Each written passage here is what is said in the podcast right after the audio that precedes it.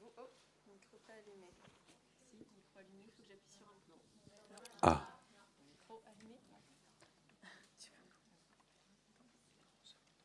Il est allumé pourtant Non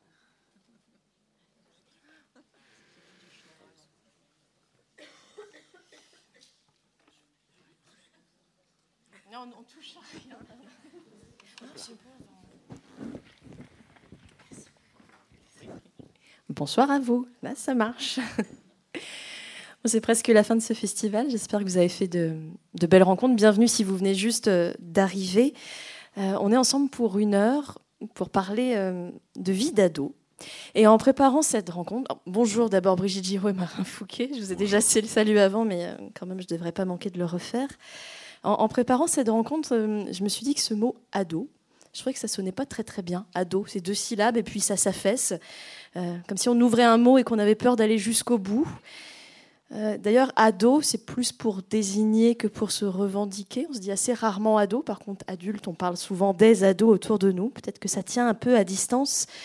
Finalement, je me suis dit que c'était dommage, trois petites lettres pour dire une réalité aussi riche et aussi euh, complexe. Alors peut-être que les ados, ça dérange un peu, au fond, euh, particulièrement quand ils portent une capuche sur la tête, qu'ils sèchent les cours, qu'ils passent la journée dans l'abribus à fumer du shit et à cracher par terre.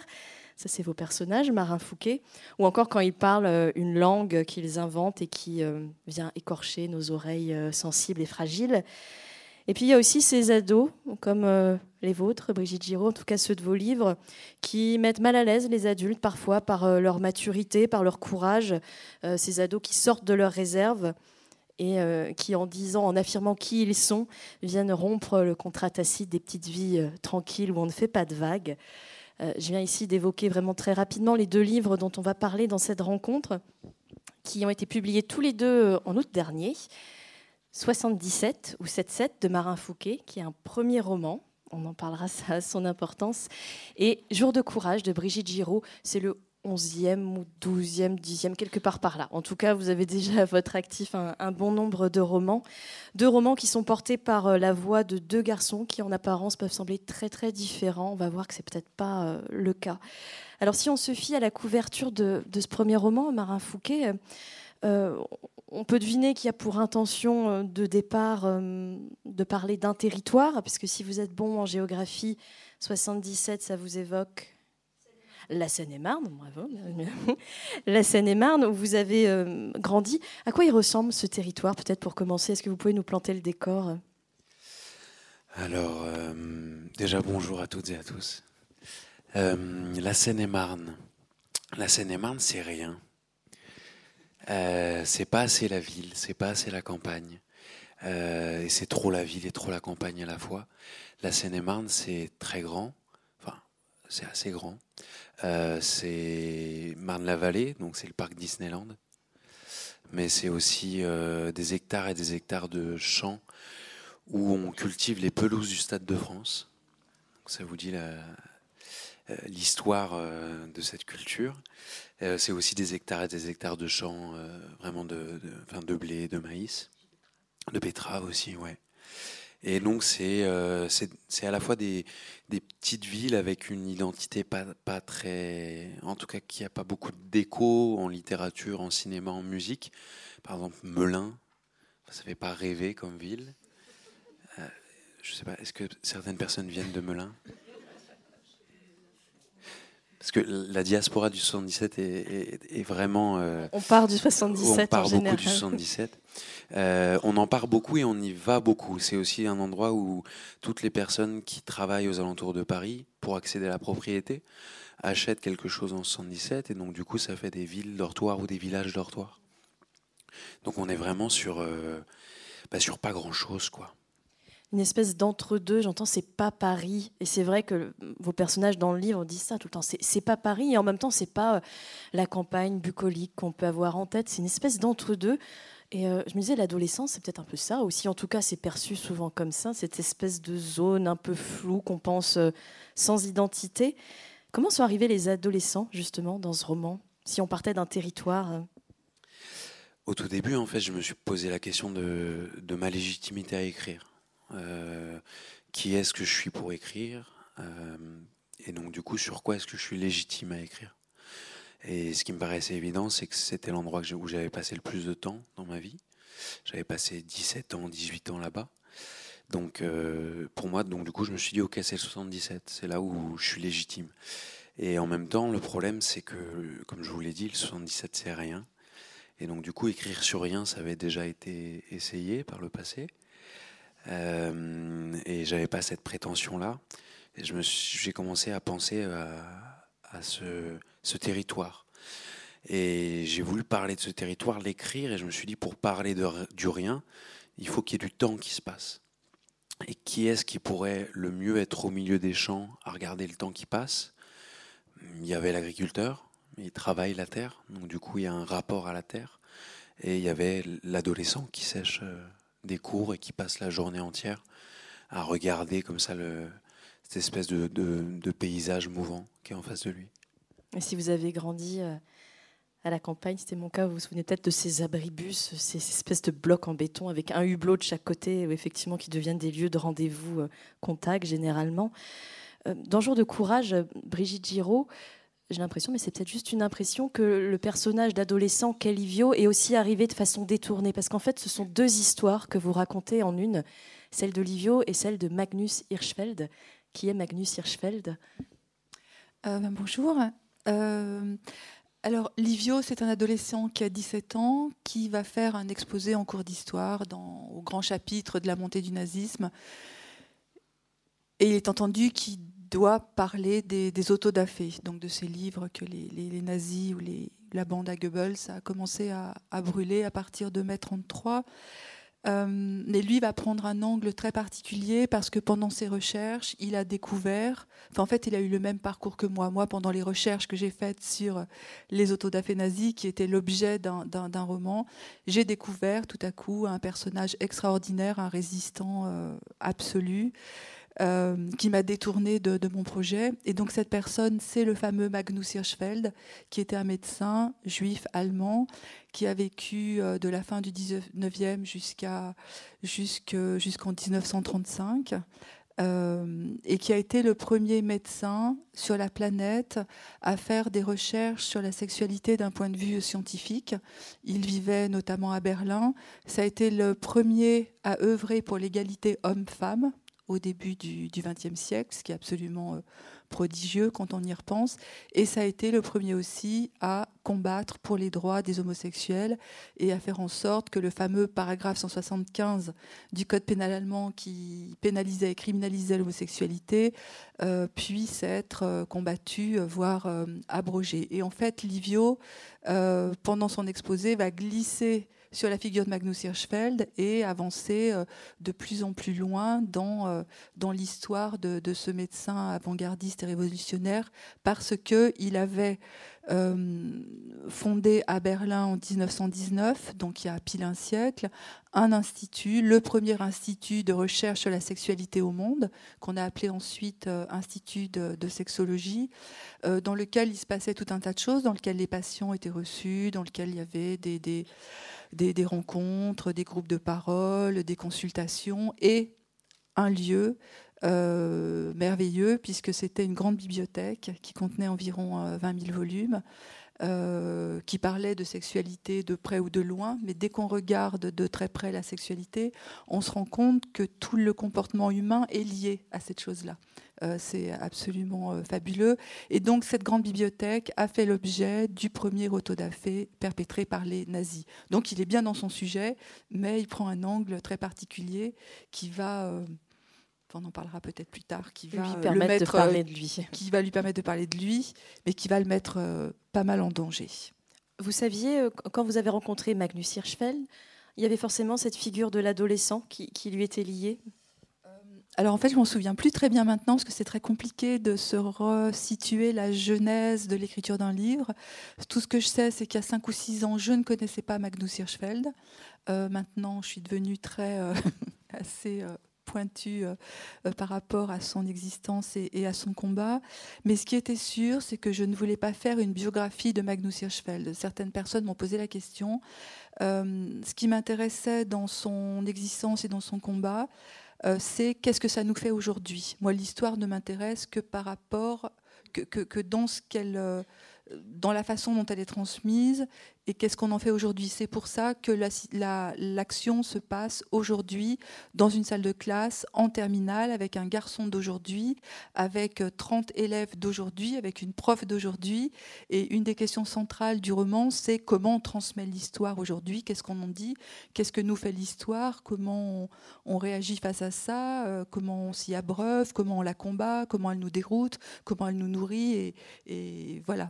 On est vraiment aujourd'hui avec ce grand euh, ce, grand, euh, ce grand champ des années 20-30 euh, qu'on ne peut pas ignorer aujourd'hui parce que ces années 20-30 et notamment les années 30 nous rappellent étrangement un moment qui, où il y a certaines, certaines choses, hélas, qui sont en train de, résonner. Donc, il y avait en effet l'histoire, le, combat de Hirschfeld, mais il y avait le, j'avais besoin d'une énergie euh, adolescente, euh, ce qui est cet âge où on est perméable à tout, où on reçoit absolument tout, où on se défie de tout, où on combat tout, et où on se méfie complètement des adultes, et en même temps, euh, on, a besoin de marcher dans les pas de quelqu'un qui a été plus grand que soi et qui va pouvoir nous sauver. Et là, Livio est sans doute sauvé par, parce que Hirschfeld a vécu avant lui. Vous devinez sûrement en entendant cet exposé que Livio, est-ce qu'on pourrait appeler un bon élève, il est au, lycée. Euh, je le disais en introduction, vos deux figures d'adolescents, en tout cas pour ces personnages centraux, de prime abord paraissent très différents. J'ai évoqué, il n'a pas de nom d'ailleurs, votre, votre personnage. Je l'appelle le gars de l'abribus parce que c'est là qu'on le voit. Il est toute la journée dans cet abribus. Comment on pourrait le décrire avec ce regard d'adulte? Il est tout ce qui fait peur aux adultes, non? Oui, oui. Euh, c'est drôle parce que pendant des rencontres ou des dédicaces, il y, a pas mal de, personnes, euh, des adultes et des, adultes euh, très mûrs, qui sont venus me dire c'est génial parce que j'ai enfin eu l'impression de comprendre ce qui se passait dans, la tête. c'est des jeunes personnes comme on en voit un peu partout en France et dans le monde, j'imagine, qui, qui zonent sous des capuches. Euh, et qui euh, porte cette espèce d'armure au monde et cette espèce d'hostilité qu'on peut euh, ressentir en les voyant. En réalité, c'est pas tout le temps. Je veux pas du tout faire de généralité, mais très souvent, c'est une, en réalité, c'est une hostilité. c'est que quand on porte la capuche comme ça et qu'on se et qu'on se, qu'on se pose comme ça en défi au monde, c'est parce qu'on se sent menacé par le monde. Et donc c'est plus un truc de, de, de, rejet, de défense, que quelque chose d'attaque et euh, qui est là pour euh, nuire. Et on pense mieux, surtout paraît-il, euh, sous une capuche. vous avez tous les deux, à votre façon, fait le choix d'un monologue euh, dans ses romans. Alors, monologue intérieur, on va le dire comme ça, pour ce gars de l'abribus, on a accès à tout son, son flot de pensée. Il s'en passe beaucoup, beaucoup de choses euh, dans sa tête. Peut-être que le shit facilite un peu euh, les choses. Il y a juste le rythme des voitures qui passent qui vient ponctuer sa réflexion. Exposé en classe pour Livio, une, forme beaucoup plus scolaire a priori. Se pose dès lors la question de la langue à mobiliser. Comment, quand on se met dans la tête d'un ado, comment on va retranscrire cette langue, cette façon de penser? À moins qu'il n'y ait pas d'ailleurs de langue spécifique des ados et que ce soit là juste une représentation. Comment vous vous y êtes pris pour dire ce qui se passe dans la tête d'un ado? Euh Alors, je m'y suis prise à plusieurs reprises déjà. J'ai d'abord fait une première version du livre que j'ai jeté, puis une deuxième. Euh, la première version du livre, c'était Camille qui racontait, c'était la petite amie, l'amoureuse de, Livio, euh, qui racontait ce qui s'était passé, ce qu'elle avait vu ce jour-là pendant l'exposé et ce qui s'était passé dans sa tête, puisqu'elle le voit en train de raconter le combat de Hirschfeld, et elle se dit, mais s'il raconte l'histoire de ce médecin euh, qui défend les homosexuels, c'est probablement que Livio est concerné. Donc c'était le vertige de Camille qui voyait son amoureux sans doute, euh, euh, son amour sans doute partir en, fumée. Donc c'est aussi le roman d'un amour impossible. Hein. et puis cette version me convenait pas parce que je voulais être beaucoup plus proche de ce qui, se passait justement dans la tête de Livio.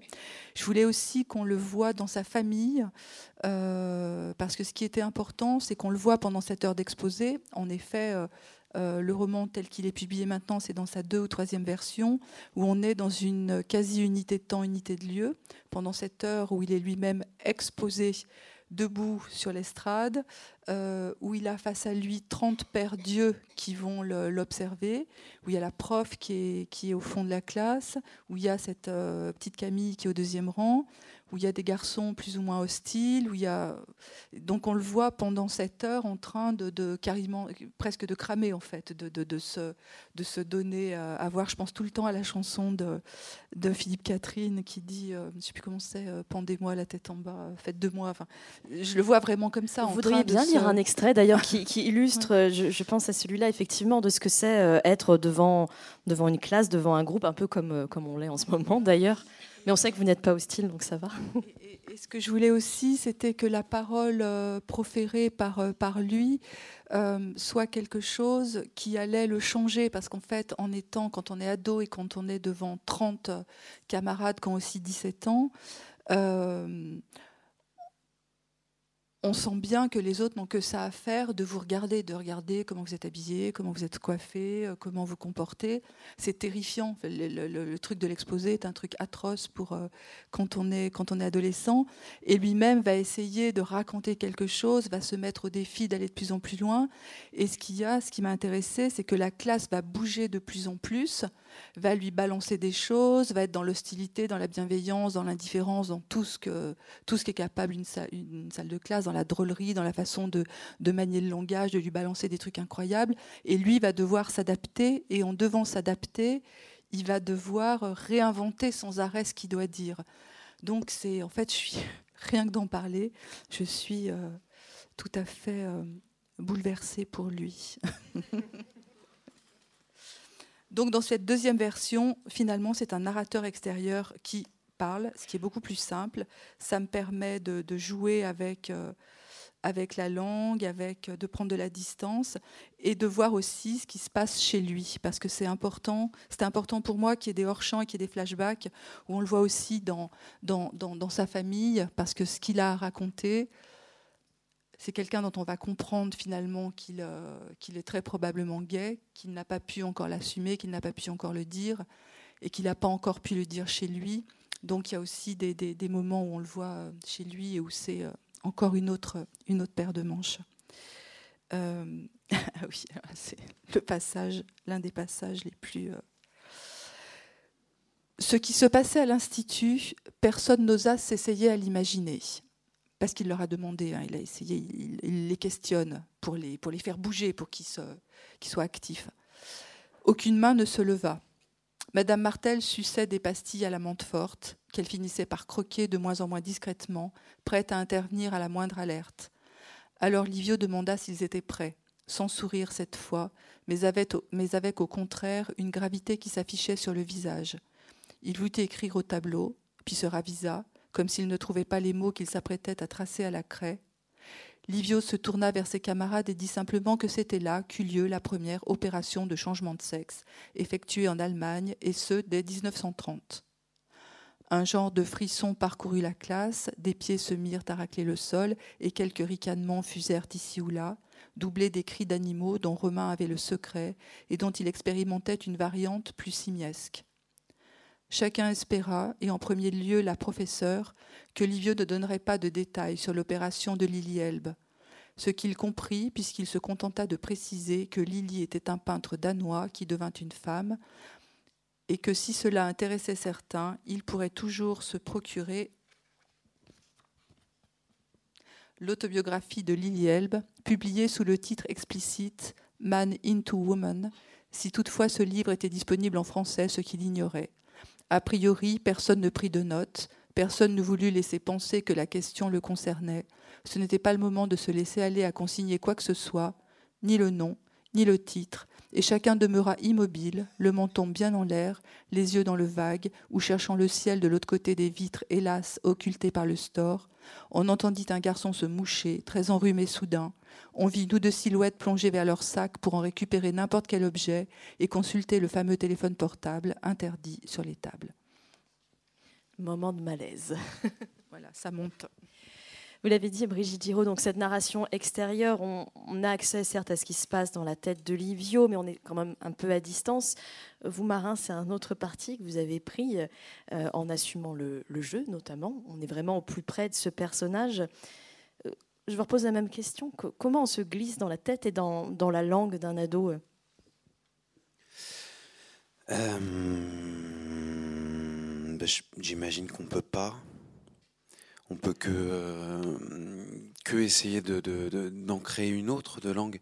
Euh, moi, ce qui m'a sauté aux yeux en lisant des, des livres euh, par-ci, par-là, qui essayaient de parler de l'adolescence, c'est que souvent, on va utiliser, on va, on va figer des mots qui font ado. Si c'est un ado de la banlieue, on va lui faire dire wesh toutes les 3-4 phrases. Si c'est un ado de la campagne, on va essayer de lui faire euh, inverser le pronom et euh, euh, et le type, il a dit que voilà, on va essayer de figer quelque chose. Et, moi, je trouve ça, déjà, je trouvais ça révoltant, mais c'est là où, le, truc est perdu d'avance, c'est que justement, l'avantage d'une langue, de toute langue, et peut-être encore plus à l'adolescence, c'est qu'elle n'est pas figée, c'est qu'elle est en permanent mouvement. Et donc l'idée, c'était justement d'accepter d'être en permanent mouvement de la langue, avec des mots qui se créent, des mots qui disparaissent au fur et à mesure du livre, euh, un enrichissement de mots, différents rythmes. Euh, c'était vraiment ça, moi, qui, m'intéressait, chercher des rythmes, chercher des sonorités, chercher des mots, euh, chercher un flow. C'était vraiment ça. Parce qu'en plus, ils font ça, vos personnages dans l'abribus, ils inventent des mots, ils inventent euh, leur propre langue. Vous voulez bien nous lire un, petit passage où on a accès à ces, mots qu'ils imaginent entre eux Donc on a le grand Kevin euh, et euh, le narrateur, ouais. ce gars à la capuche. Les contrats sur la gueule, Marave, Bédaf, Pilon, Schmidt, Star, c'est le grand Kevin qui me les a appris. Le grand Kevin, il connaît plein d'expressions et de mots nouveaux, parce qu'il va en cours près des cités, là où ils inventent plein de trucs pour la langue française. J'imagine que c'est plus facile pour eux d'inventer. Ils sont bien plus nombreux à réfléchir, et ils mettent en commun quand ils sont assis sur les canapés en bas des immeubles, les soirs d'été où il fait bien chaud, tous en t-shirt avec la tête renversée en arrière, à se faire tourner le joint. Nous, avec le grand Kevin, quand il allait plus en cours et qu'il restait à l'abri avec moi, on a essayé d'en inventer des mots. Abricard, Polnamerde, Mollardeux, Mandriné ou Tractave. Tractave, c'était le plus stylé. Ça vient de tracteur et marave. On va te tractave ta gueule. C'est un peu, on va te défoncer à coups de tracteur. Ça claque. Et puis ça sonne un peu comme si tu chopais le type dans le bourg et que tu le traînais tout du long de la route des grands champs, à fond la caisse en passant devant l'abri. Et ça, jusqu'au gros chêne, lui racler la tronche sur le bitume. Là, tu l'as bien tractave. Mais on l'utilise pas souvent, beaucoup moins que Marave. Le grand Kevin, il m'apprenait des mots, des nouveaux et des anciens. Le père Mandrin dit que c'est un délinquant citadin, que j'aurais jamais dû commencer à traîner avec lui, mais c'est parce qu'il ne sait pas, comme le grand Kevin aime les mots. Personne ne sait. Merci. Vous entendez le, rythme, c'est ce qui frappe le plus, je crois, à Brigitte Giraud, quand on lit ce livre de Marin Fouquet que vous avez lu, c'est cette musicalité, ce, rythme. comment vous l'avez reçu, vous, lectrice? Je, l'avais lu dès, sa parution à la rentrée. Et ce qui est euh, magnifique dans ce livre, c'est que ça s'arrête jamais. Parce que parfois, dans certains livres, il y a, un pic, il y a, quelques pages dont on se souvient. Et là, je me souviens que ça, ça démarre très vite et très fort et très dense dans cet abribus, avec le, bus qui passe, qui s'arrête, qui s'arrête pas et qu'il y a une intensité qui ne s'arrête jamais, jamais, jamais, jamais, jamais. C'est-à-dire qu'il n'y a rien qui pourrait euh, ressembler à du remplissage ou ressembler à du euh, euh, écrire à la façon de. Ce que, ce que, c'est marrant, ce que, ce tu as dit, c'est très juste de dire qu'on ne peut pas écrire à la place de. L'idée, c'est de réinventer quelque chose. Et moi, ce qui m'a surprise, c'est le, enfin, surprise dans le bon sens, c'est justement le, le degré d'invention qui est, qui est pour moi, c'est marrant parce que là, c'est autour du tracteur, mais pense quelque chose qui avance, qui avance, qui avance. Je vois ce livre comme ça, quelque chose qui est puissant et qui, euh, vient d'une lame de fond, en fait, quelque chose qui est en dessous et qui, euh, est à l'intérieur et qui euh, ouais, c'est très fort. L'écriture, je crois pour vous, Marin, elle a commencé aussi justement avec cette musicalité. Vous pouvez nous dire quel a été votre parcours d'écriture jusqu'à présent? On sait que c'est le premier roman, mais il y avait déjà beaucoup d'écrits avant, je crois. Euh, j'ai commencé par écrire euh, des chansons. au lycée.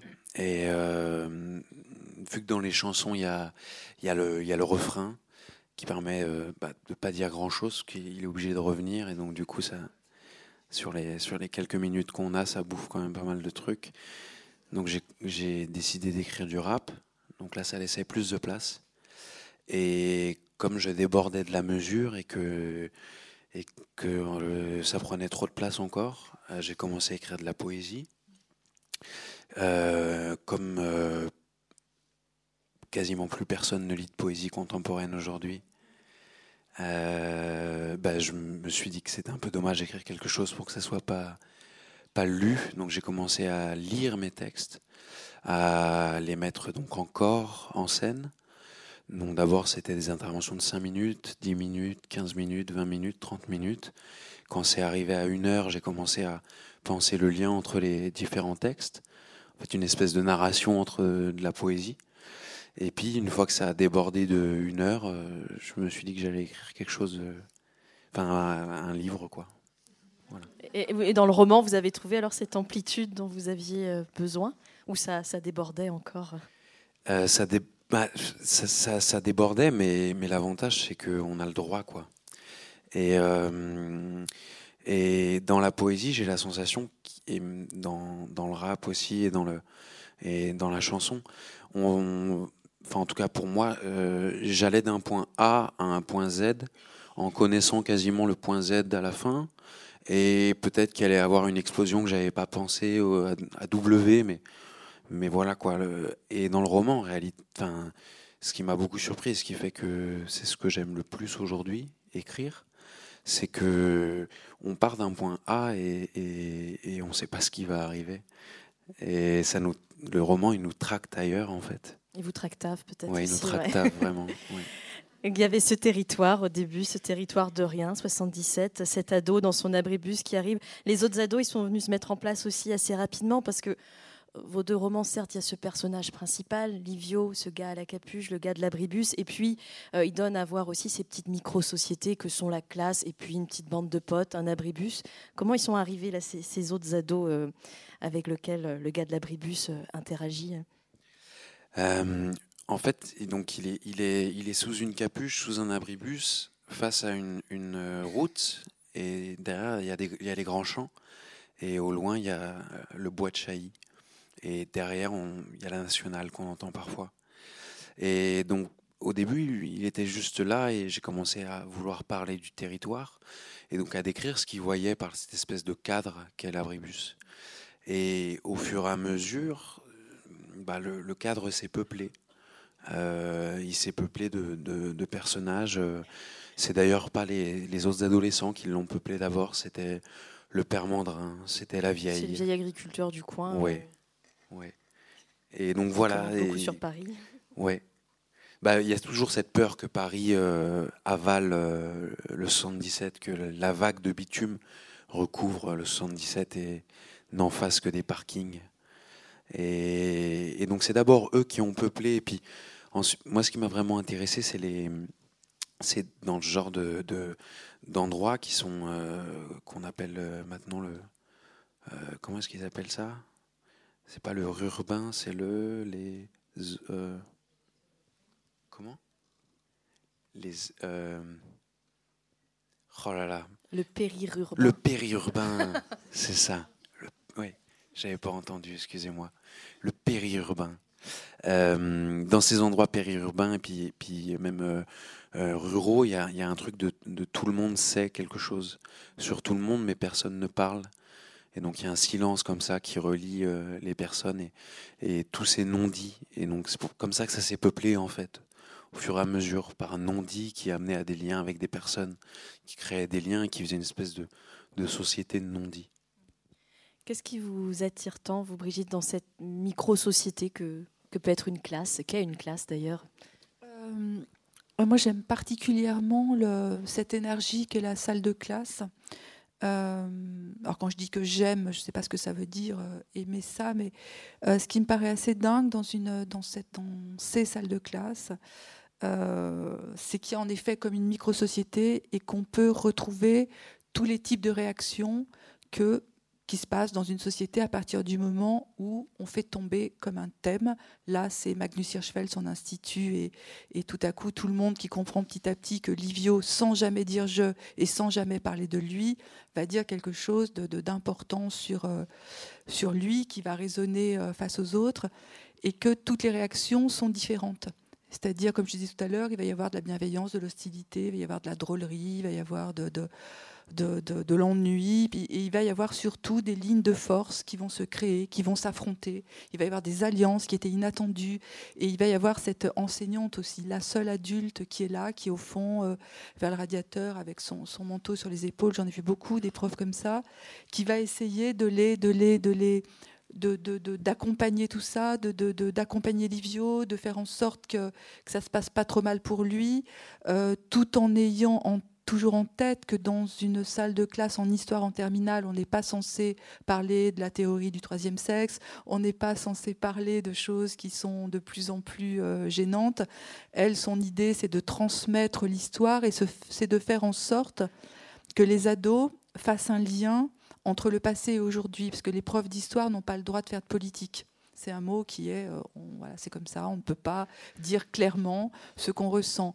Par contre, on peut tout à fait faire en sorte que des liens se fassent, même en tirant des ficelles très grosses. Et ça, j'aime beaucoup, moi, la façon dont certains profs, elle, c'est une prof un peu comme j'en ai rencontré en, allant parler de certains de mes livres dans, des lycées. Mon précédent roman parle de la guerre d'Algérie et j'ai eu l'occasion de rencontrer énormément de, de lycéens parce que ce roman-là permettait de faire en sorte que les enseignants en histoire et en littérature puissent faire programme commun, si on peut dire, autour d'un même roman. Donc j'ai rencontré euh, énormément de, lycéens et c'est là qu'a commencé à germer l'idée de, euh, ces forces et de cette... Euh, j'aime beaucoup l'idée du collectif parce que entre un ado seul ou même un adulte seul et la force du groupe, c'est pas du tout la même chose. On est très différent quand on est avec et on n'est jamais autant avec l'autre que quand on est contre un autre, un, tiers. Et donc c'est tout ça qui va se passer dans cette salle de classe. Et ça veut dire aussi qu'il y a euh, beaucoup de gêne qui va se, avec quelque chose qui n'est pas du tout, franchement, c'est un garçon euh, qui est homosexuel, qui n'a pas pu le dire encore parce qu'il ne l'avait pas encore reconnu et que pour moi, c'est pas grand-chose. Mais on est euh, aujourd'hui, on est dans une banlieue à peu près, une banlieue assez entre guillemets cool. Enfin, c'est pas un endroit terrifiant. Euh, c'est une salle de classe dans laquelle vont se côtoyer tout un tas d'ados très différents les uns des autres, mais tous dans une, salle, une, classe sociale assez, on va dire, euh, assez moyenne, modeste. Ça va être un petit peu ça. Je voulais que toutes les typologies contemporaines puissent être euh, représentées. Et ce qui me paraît, on sait d'emblée que Livio va disparaître parce que ce qui va finalement raconter va déclencher suffisamment d'hostilité envers certains pour que les conséquences génèrent un engrenage dont il ne va pas pouvoir euh, sortir, euh, ce qui est l'enjeu du, roman, donc je ne vous dirai pas évidemment euh, ce qui se passe. Mais ce qui m'a intéressé, c'était de voir aujourd'hui comment il peut y avoir une espèce de crispation ou un retour d'une certaine morale qui est, qui est assez terrifiante. et en travaillant sur la question des autodafés, je me suis rendu compte d'une chose assez dingue, que vous savez sans doute, hein, mais en regardant de plus près, c'est que les apprentis nazis qui travaillaient pour Goebbels c'est toute la propagande, c'était des jeunes gens qui n'étaient pas encore nazis, qui voulaient simplement se faire bien voir, qui étaient en gros plus royalistes que le roi. Et en fait, il ne faut pas oublier que c'était seulement des étudiants, c'est-à-dire quasiment le même âge que Livio. Euh, c'était des étudiants qui étaient en école vétérinaire, qui étaient en, en commerce, en biologie, tout un tas de, matières différentes, qui sont allés eux-mêmes piller des bibliothèques, piller des, librairies, piller des bibliothèques universitaires, qui ont choisi eux-mêmes les livres qu'il fallait brûler. Donc Livio va commencer à, à raconter ce genre de choses, et plus ça va, plus il y a un parallèle qui va se faire, parce qu'il a face à lui des lycéens qui sont potentiellement en devenir d'être des censeurs aussi. Moi, ce qui m'intéressait, c'était, sans jamais mettre le doigt, sans jamais montrer, faire en sorte que le lecteur puisse euh, faire son, son parallèle euh, tout seul. Oui, vos deux romans permettent d'explorer euh, ces relations entre ados et particulièrement entre garçons. Euh, et c'est une dimension, je crois, très politique aussi de, vos deux romans. En tout cas, je l'aperçois comme telle. Euh, si je vous dis relation entre ado, garçon, peut-être que vous allez penser euh, baston, humiliation. Il y a quelque chose de beaucoup plus profond dans vos deux romans encore. C'est cette question de, la construction de la masculinité, même là de la, de la virilité. Est-ce que vous aviez ça en tête, Marin Fouquet, en commençant à écrire que vous alliez aller explorer cette, cette question de ce qu'est la virilité aujourd'hui et de comment ça se construit euh, entre pères euh, dès l'adolescence, dès l'enfance même En fait, j'avais commencé à... Enfin, j'avais écrit un, un, truc un peu étrange qui était un, une mise en parallèle entre des textes de nouvelles et, et de la poésie. Euh, ça s'appelait Knockout. Et c'était euh, la mise en relation entre des, bagarres de collégiens et euh, des scènes d'entraînement de, boxe et donc euh, et de vestiaires de boxe. Et en me disant qu'il y avait un truc là-dedans sur la violence lorsqu'elle est codée, lorsqu'elle est considérée comme un noble art, et la violence quand elle est juste violence. Et hum, et donc j'avais déjà cette envie-là en fait à la base, euh, qui était en réaction, une réaction euh, euh, très viriliste à King Kong Theory de Virginie Despentes, où à la fin elle dit à quand la révolution du masculin? Et donc totalement de manière aberrante et, débile et viriliste, je me suis dit bah oui c'est maintenant, je vais le faire. Et, moi tout seul. Ouais, moi tout seul j'y vais.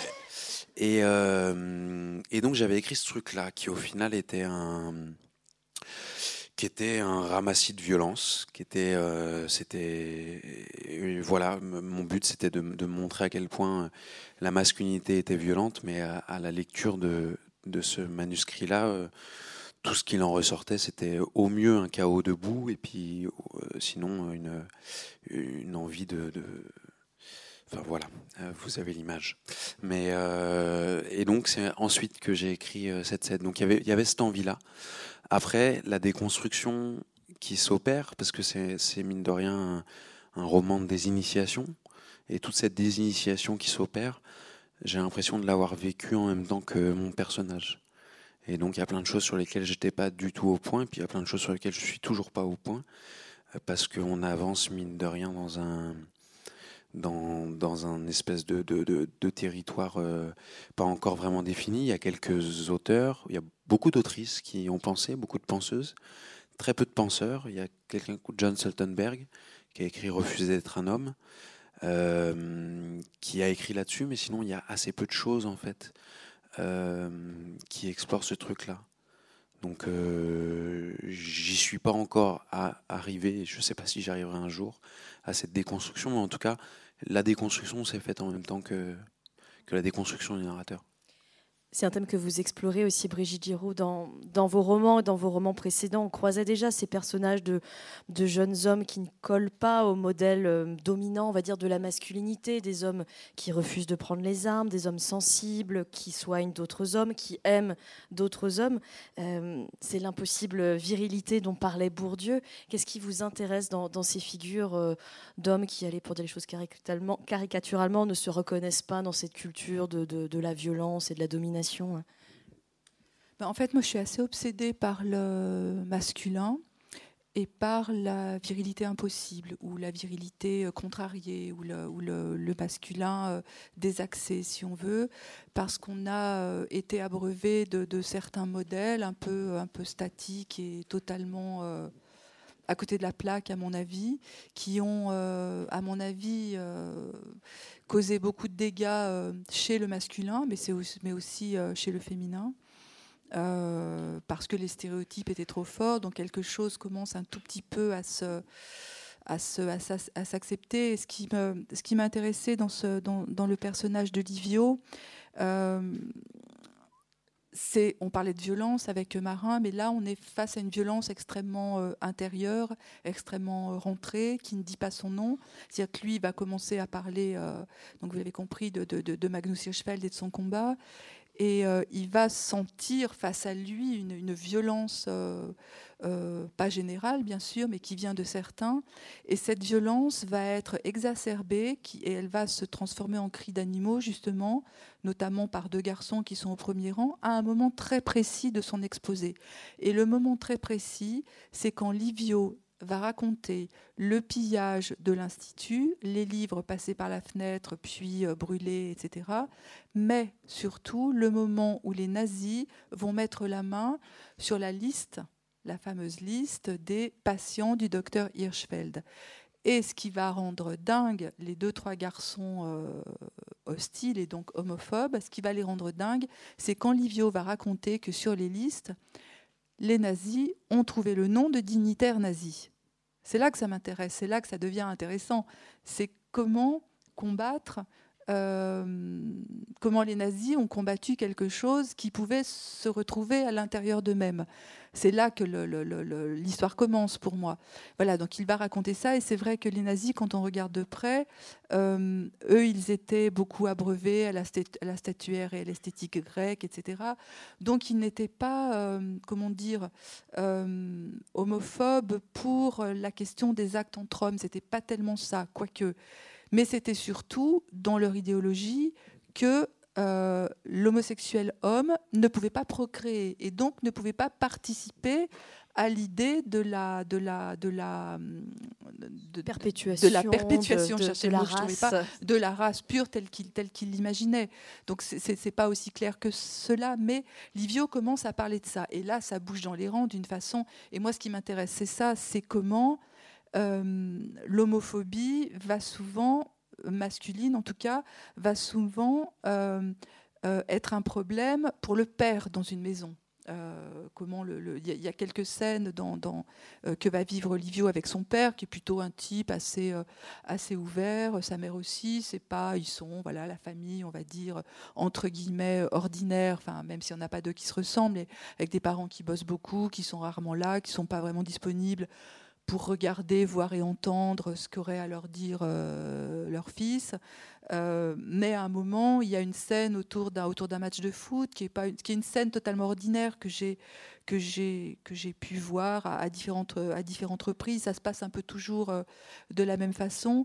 Et ce qui m'intéressait en, écrivant ce livre, c'était de voir où se logeait l'homophobie ordinaire, c'est-à-dire dans les salles de classe, dans les dans les stades de foot, dans les euh, dans, la rue, dans à la maison, dans tous les mots. Euh, voilà que certains mots, c'est impossible de continuer à les entendre parce que c'est d'une violence, c'est d'une violence inouïe.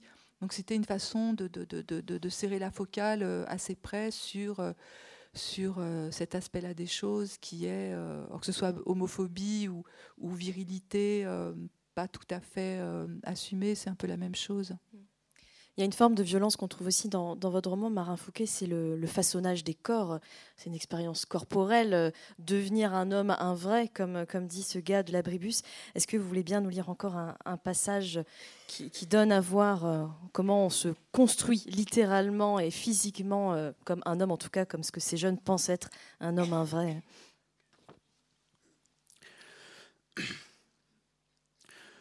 Je peux le dire. C'est sous l'abri que je suis devenu un homme, un vrai, un dur, un bonhomme même. Un qu'on ne lui demande pas deux fois pour sortir son truc aux yeux des autres élastiqués dans les douches.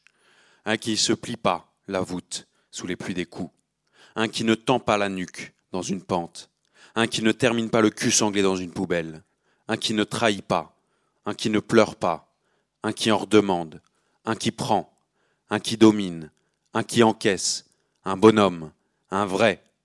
D'abord, il a fallu apprendre à rouler sans même y faire attention.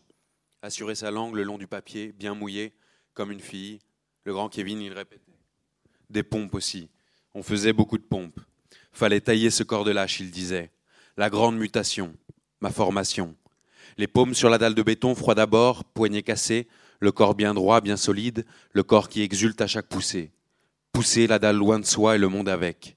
Se tailler les bras, se bomber les pecs. Et puis un jour, il a plus les cordes, et il m'a dit d'aller le faire dehors, hors de l'abri, les pompes, dans les grands champs qui donnaient marée debout. J'ai fait. L'eau par torrent, le long de mon torse nu, le marron qui gicle et remonte sur le ventre, les tétons durs, les pointes de pied, les genoux, les paumes et la face tout recouvert quand tu reviens à l'abri, et le grand Kevin qui te dit de rester dehors, sous l'averse, que ça te nettoie de partout, et le plaisir d'être torse nu face à lui, sous la nature qui se déchaîne, être vivant, de la buée qui sort de la bouche, le thorax qui se lève et s'abaisse brusquement à mesure qu'on respire et que la flotte frappe dessus, entièrement vivant et regardé par l'autre. Dans son regard, je suis sûr qu'il y avait de l'estime, ou quelque chose comme ça. On bédavait beaucoup aussi. Bien se défoncer la gueule. Savoir encaisser les vagues de défonce comme on encaisse les coups, il disait. La vie, c'est des coups. La défonce, c'est de l'entraînement. C'était ça, être un homme, un vrai, se connaître de l'intérieur, en profondeur, c'est-à-dire savoir ne pas vomir. Merci. Vous voulez réagir à cet extrait C'est bon, je pense qu'il faut. C'est bon. Euh, oui, là, on a, un passage de, la formation du grand Kevin. Vous l'aurez compris, qu'il y a une formation complète euh, de un esprit saint dans un corps saint. Euh, je, voulais rebondir sur, ce que tu as dit à un moment donné, c'est que euh, en fait, il y, a cette chose-là qui, qui, qui, qui, est très visible, qui est, euh, et qui est là grossie, mais qui est amenée, puis j'essaie d'emmener d'autres choses, mais qui est très visible, qui est un, rapport au, corps dominant, euh, qui a un rapport euh, à, l'écrasement, qui est, quelque chose, et donc la culture de la violence, ok. Après, je crois qu'il y a beaucoup d'hommes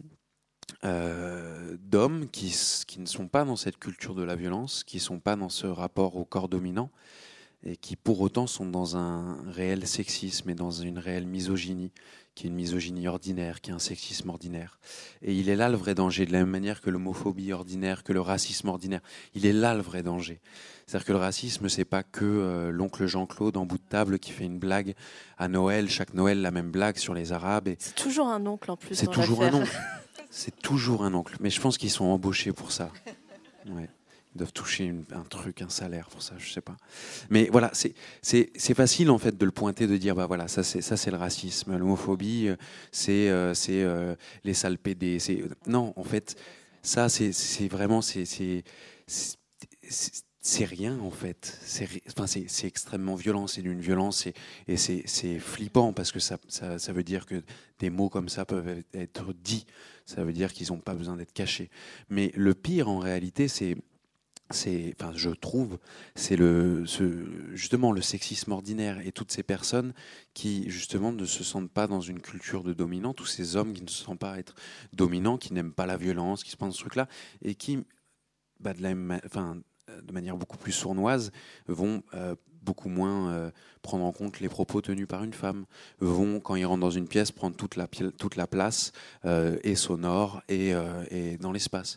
Et il est là le vrai truc. Et je crois que là, on est dans une époque où beaucoup de choses sont pointées du doigt, et heureusement, mais j'ai l'impression, ou peut-être la peur, la, suite du virus, c'est des hommes qui vont se dire féministes, qui vont brandir des propos féministes et qui vont continuer à draguer, oppresser, euh, euh, buter, euh, de la même manière en fait.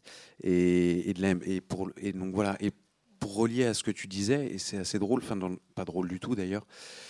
John Stoltenberg, il en parle dans Refuser d'être un homme. Il fait le lien entre le, masculi, le masculinisme. D'ailleurs, il dit qu'il a ça n'existe pas le masculin toxique. Le masculin est forcément toxique. N'y a pas un masculin toxique, un masculin non toxique. Le principe de masculin, il existe uniquement en opposition à celui de féminin, et donc il, existe uniquement dans un rapport de domination. Donc le fait même de se revendiquer masculin et de considérer une binarité des genres, c'est déjà en fait euh, assumer euh, et vivre euh, en acte un principe de domination.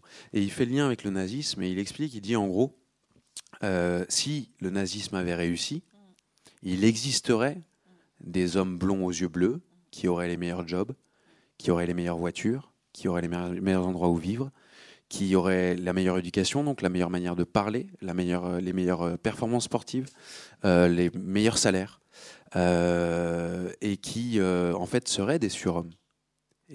la race aryenne existerait. Et en fait, là où le nazisme a échoué, et le principe de masculin a réussi jusqu'à maintenant. Mais c'est-à-dire qu'aujourd'hui, effectivement, il y a des hommes qui sont payés plus que des femmes. Il y a des hommes qui, euh, savent parler beaucoup mieux en public que des femmes, qui ont reçu une meilleure éducation, qui ont des meilleures performances sportives, qui ont les meilleures maisons, qui ont les... parce que tout simplement, c'est un principe qui a porté ses fruits de la même manière que... Euh, que le christianisme a réussi et qu'il euh, y a d'autres pratiques qui n'ont pas réussi et qu'on va considérer comme euh, la, la, différence entre religion et secte. Euh, et donc la différence entre euh, un modèle qui réussit, qui perdure dans le temps, et on oublie que c'est juste une création, et un autre modèle comme le nazisme qui, qui bien, enfin on est tous d'accord et toutes, enfin j'espère. On fera pas de sondage dans la salle, non. Pour dire que la race aryenne n'existe pas. Et en fait c'est la même chose pour le masculin.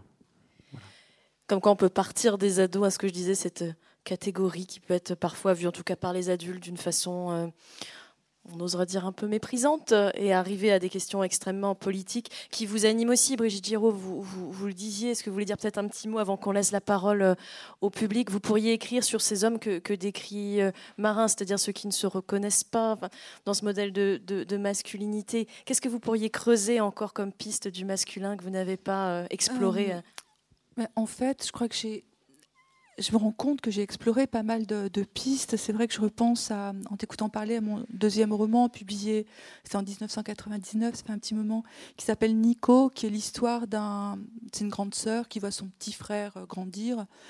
Et en fait, elle comprend pas comment ce, garçon, en grandissant, devient ce qu'elle déteste le plus au monde, à savoir un petit fasciste. Et elle le voit. Et donc, c'est un livre qui parle de l'amour qu'on a, de l'amour pour un frère, euh, qui ressemble à ce que vous détestez le plus. Donc c'est très comment c'est compliqué en soi.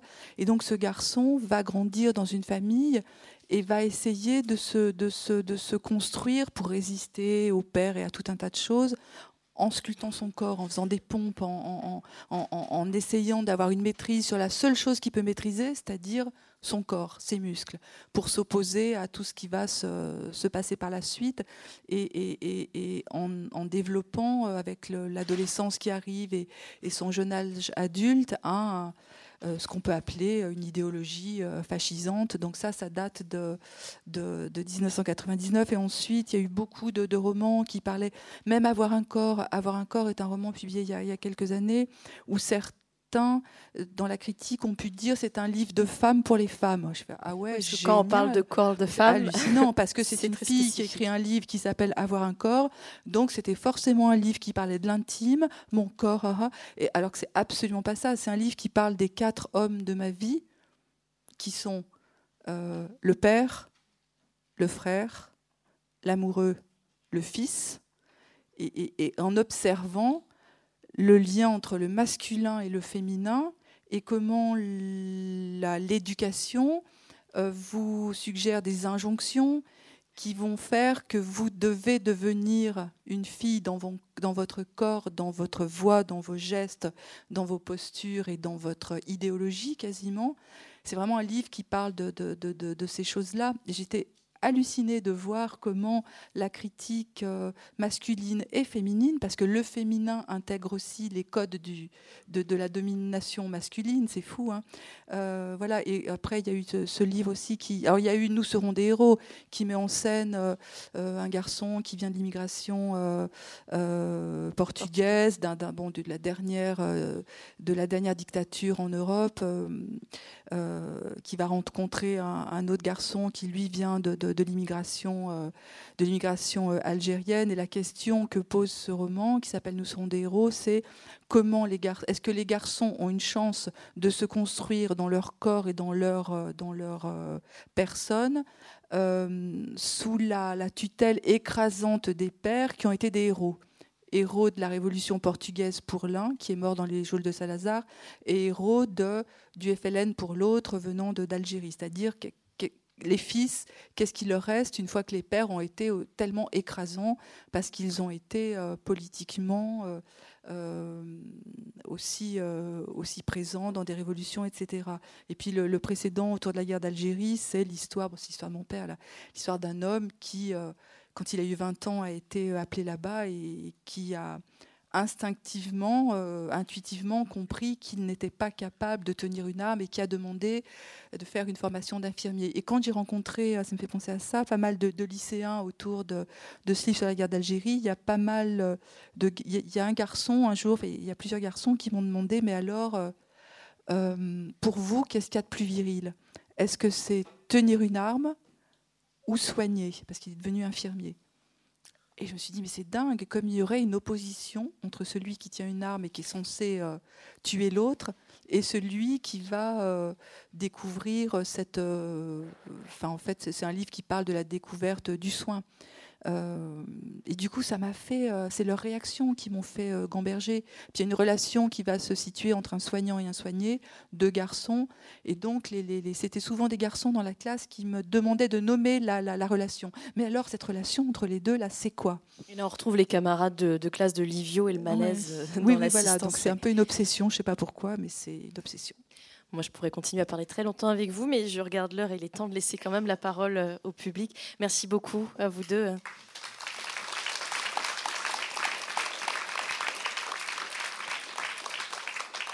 Est-ce que vous souhaitez réagir, questionner? Ouais, Est-ce qu'il y a des micros qui se baladent? Bah, Sinon, je vais venir à vous et puis voilà. Merci, merci à vous deux, à, vous trois même d'ailleurs. Euh, merci beaucoup. Alors moi, j'ai pas encore lu vos livres, mais euh, franchement, ça donne. Euh, enfin, je suis même un peu limite émue, quoi. vraiment très envie de, les lire.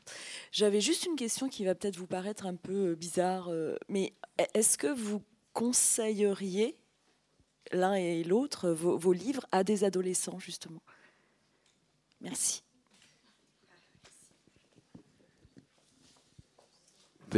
Pour le coup, j'ai eu des, enfin, des retours du coup d'ados euh, sur Instagram, sur Facebook.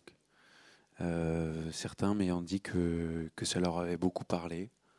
J'ai fait des ateliers dans des, dans des collèges, dans des lycées aussi, dans les lycées carrément. Et dans les collèges, ça leur euh, posait beaucoup de questions. Mais, mais ouais, carrément, ouais. Qu'est-ce qui leur posait question aux collégiens? Euh, qu'est-ce qui leur posait question? Qu'est-ce qui leur posait question? Mais c'était assez drôle dans, un des collèges où j'ai fait une intervention. Euh, euh, toutes ces questions-là leur paraissaient presque, et ça m'a beaucoup rassuré, leur paraissaient presque d'un autre temps. quoi. Il y avait un truc de mais pourquoi est-ce que tu nous parles de ça? Et puis je leur demandais est-ce qu'une fille peut faire de la boxe? Bah oui, ok. Est-ce qu'un garçon peut se maquiller? Bah oui, ok. Et j'avançais comme ça dans mes questions et j'avais vraiment l'impression d'être un vieux con, quoi. il me regardait et il me disait Mais, mais t'es totalement à côté de la plaque, mon pauvre, en fait. Et ça m'a beaucoup rassuré. Euh, mais, euh, mais oui, carrément, oui. oui. Est-ce qu'il y a d'autres questions, réactions, témoignages?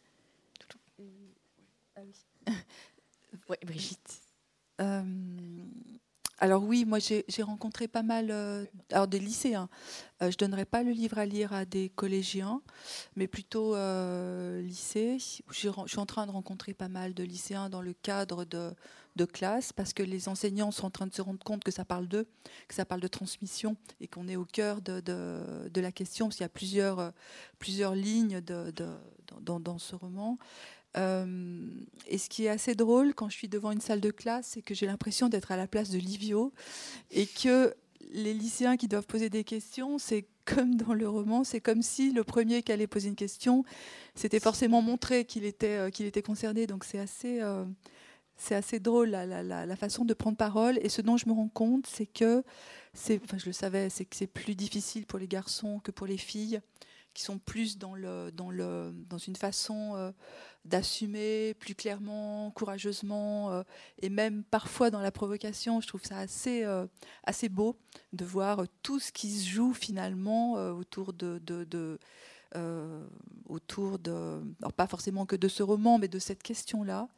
Et alors, ce qui est marrant, c'est que c'est la première fois que je fais des rencontres dans, un, dans, des, dans des salles de classe de lycée avec, donc il y a souvent le prof de lettres, le prof d'histoire, puisque c'est lié, mais aussi l'infirmier scolaire, et ou l'infirmière scolaire.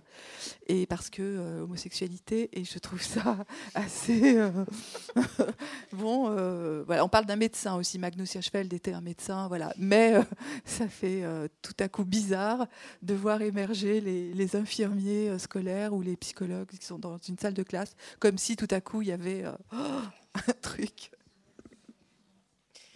Merci. Est-ce qu'il y a d'autres, réactions ou d'autres marques Oui, monsieur. Ah, il y a un micro juste là. J'ai lu le livre de Brigitte Giraud. On a beaucoup parlé de la thématique, mais je voudrais insister sur le. J'étais très sensible au rythme et à la langue. On lit votre livre d'une traite, on est emporté par l'histoire. Et donc, j'aimerais que vous parliez un petit peu de la manière dont vous construisez, comme, la manière dont vous écrivez, parce que je crois que vous avez vraiment beaucoup travaillé la langue elle est à la fois très simple et on est emporté par l'histoire. Merci beaucoup.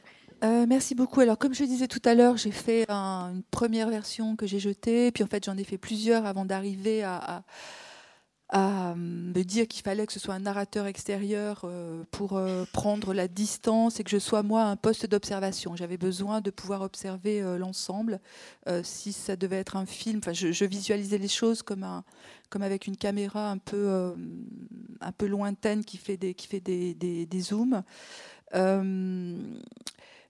je me suis mise en position, et quand j'écris, c'est quasiment toujours la même position, qui est une position de déséquilibre. C'est-à-dire que je sais à peu près, je savais d'emblée que Livio allait déclencher quelque chose de très compliqué qui, allait l'obliger à disparaître, mais je ne savais pas pourquoi. Je ne savais pas euh, comment ça s'était mal passé, qu'est-ce qui s'était mal passé, quelles seraient les conséquences. Et pour moi, l'écriture, c'est me mettre en situation de résoudre une question que je n'ai pas encore résolue avant de commencer le livre. Parce que si j'avais déjà la résolution finale euh, avec plus qu'un enchaînement de chapitres à, écrire, ça m'intéresserait pas du tout. Et ce qui m'intéressait, moi, là, c'était vraiment de savoir comment la parole portée de Livio allait générer d'un déséquilibre euh, dans sa propre existence, dans celle de sa petite amie, celle de l'enseignante, les parents, comment tout ce monde allait, euh, tous ces mondes allaient basculer, se réinventer. Donc il fallait que je me laisse porter par la logique du quotidien. Et moi, c'est ma façon d'écrire tous mes romans, c'est euh, je ne peux pas imaginer un repas de famille. À la fin, il y a notamment un moment où Livio voudrait dire quelque chose. Tant que je ne l'ai pas écrit, je ne peux pas connaître l'issue ou le match de foot, le fameux match de foot. Si je ne l'avais pas écrit, c'est vraiment l'écriture qui me donne qui me donne la solution de la, de la, de, la, de la phrase qui suit, et, etc. etc. Il faut que je sois à leur place, en train de vivre la situation. Donc, euh, c'est vraiment des, phrases après phrases. J'ai l'impression d'écrire d'une façon très. Euh, très euh, je ne sais pas comment dire, très. très je cherche la justesse, quelque chose de très juste.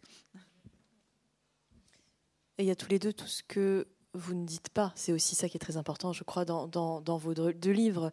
Euh, tout ce qui, reste comme place pour notre imaginaire, tout ce qui est posé par petites touches et qui nous fait euh, imaginer tout ce que vous appeliez le hors-champ tout à l'heure, euh, Brigitte.